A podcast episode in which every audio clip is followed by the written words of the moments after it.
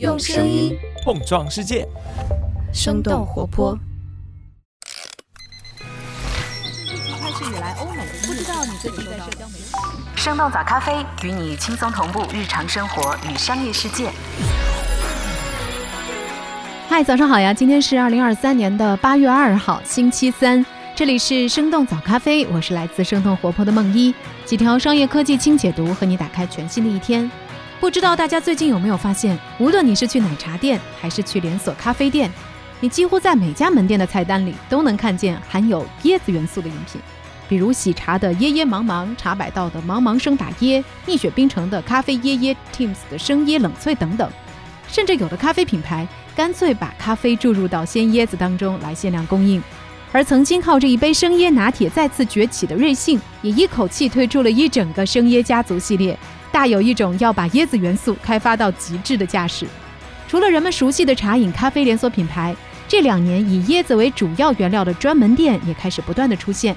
比如三年之内开出两百多家店的椰不二，创立不到两年开出两百多家店的口口椰，深耕珠三角的扣扣椰等等。那为什么这几年椰子元素会持续火爆？新式椰饮绕不开的难关可能会有哪些？我们今天的清解读就与此相关。在这之前，先来关注几条简短的商业科技动态。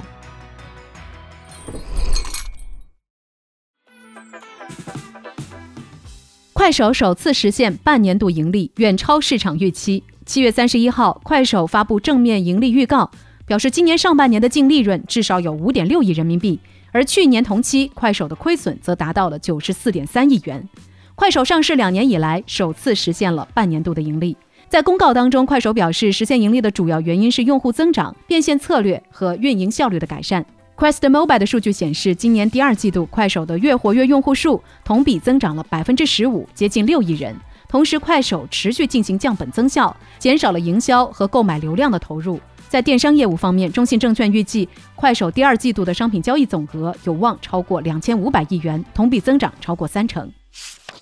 宝洁靠涨价提升业绩，营收创近十年的新高。七月二十八号，宝洁发布了二零二三财年第四季度以及全年的业绩。财报显示，宝洁二零二三财年的销售额创下了接近十年以来的新高，达到了八百二十亿美元。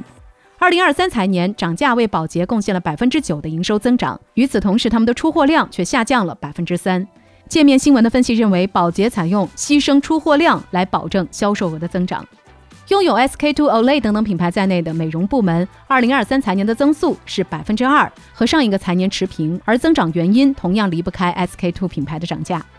前瞻产业研究院的数据显示，二零一一到二零一四年，宝洁一直是全球化妆品市场占有率第一名的品牌。二零一五年被欧莱雅集团反超，此后一直位列第二，而他们的市场份额还在不断的缩小。三十六氪的分析认为，宝洁市场份额的缩水和他们自己的瘦身计划相关。二零一五年开始，宝洁砍掉了包括沙宣在内的多数旗下品牌，只保留能够贡献大量营收的少数核心品牌。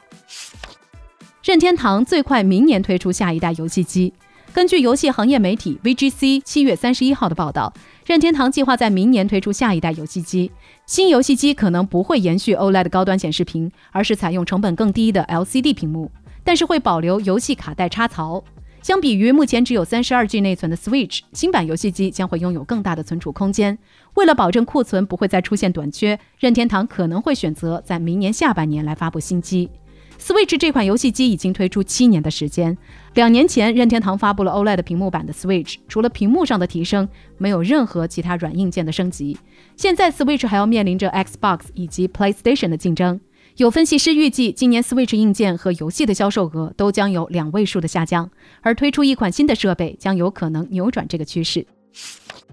推特总部大楼 X 标志因为违规被拆，马斯克将会领导产品和工程团队。在马斯克宣布将 Twitter 改名为 X 之后，很快就在旧金山总部大楼的顶层竖起了巨大的 X 标志。然而，就在换上 X 标志的当天，旧金山市政官员就对 X 发出了违规通知。根据路透社八月一号的报道，目前大楼顶层的 X 标志已经被拆除。不过，X 的改名进程却仍然在推进，因为苹果 App Store 要求应用程序的名字必须至少有两个字符。所以，尽管推特此前已经把应用程序的图标从小蓝鸟变成了 X。但是 App Store 的名字并没有顺利的改成 X。不过现在苹果已经对 X 亮了绿灯，让 X 成功改名。路透社的报道表示，X 产品和工程团队将会由马斯克本人来领导，而首席执行官琳达·雅卡里诺将监督包括人力资源、法律、财务和销售在内的其他所有部门。目前，X 还在寻找负责内容审核的安全团队的领导者。以上就是值得你关注的几条商业科技动态，别走开，我们马上和你一块来聊聊，为什么椰子成为了现在茶饮咖啡界的流量密码。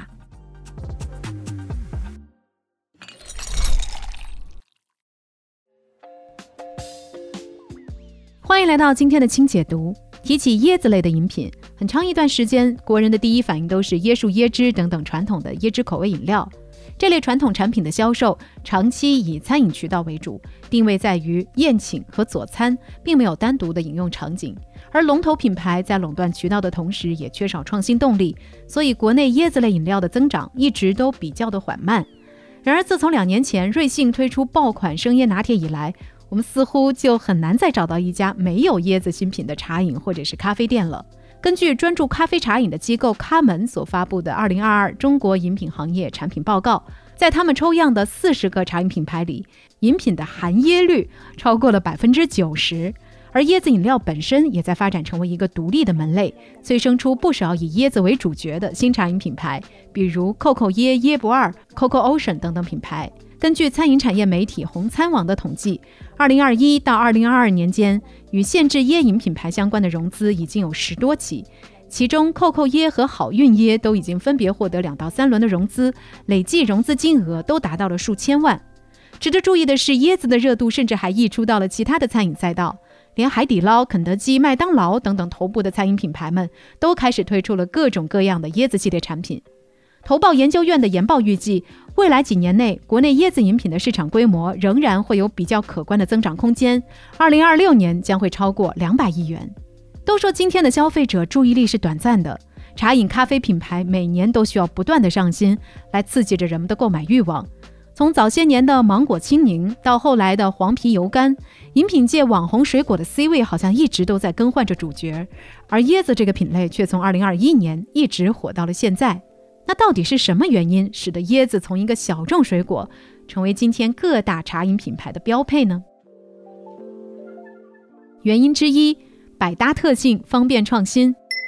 椰子虽然是一种水果，但它可以制作成为多种形态的产品，比如椰子水、椰浆、椰乳、椰肉，还能够做成椰子粉、椰蓉和椰子冻。最重要的是，椰子具有和柠檬一样的百搭特性，口感甚至比柠檬更有层次和可塑性。因为它不管和什么食材来组 CP，效果都会很不错。不管是椰汁配芒果，或者是西瓜这类常见的搭配材料，还是厚椰乳配咖啡，或者是各类的茶底，基本都能够产生奇妙的化学反应，形成良好的口感。也就是说，椰子就像是茶饮咖啡界的百搭王，有很大的创新空间。甚至有业内人士对媒体表示，几乎所有的奶制品都可以用椰子重做一遍。原因之二，产量稳定，供给充足。由于椰子不受季节产量的限制，一年四季都能买到，所以相比桑葚、黄皮等等小众的水果来说，椰子产量更大，供给时间更长，而且不管是冷冻椰浆还是椰青，都可以做到全国冷链触达。除此之外，椰饮前几年出圈之后，越来越多国内品牌开始入局供应链端，让椰子饮品的上游选择逐渐丰富。除了支撑瑞幸卖出三亿杯生椰拿铁的椰乳供应商菲诺，传统果汁品牌汇源也在尝试椰浆产品线。不少的食品加工企业开始寻求在东南亚建立椰子加工项目。美汁源、王老吉，还有椰之岛等等众多的新老品牌也在入局椰子赛道，让市场上椰子品类的供应就更加的充足。原因之三，健康卖点容易获得市场好感。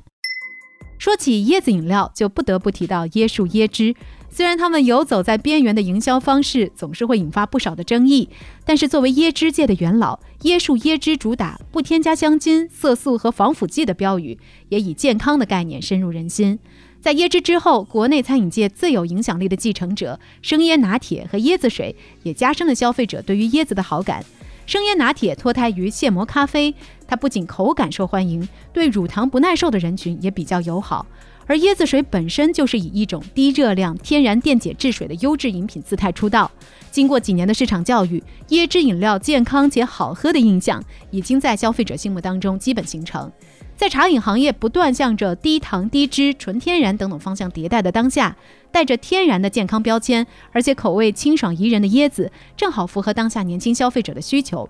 再加上椰子总是会让人或多或少联想到阳光、沙滩，还有海边度假，让人有一种放松的感觉。于是，有着场景代入感的椰子，也更容易搭配各类营销，进一步提升了含椰饮品在消费者心目中的存在感。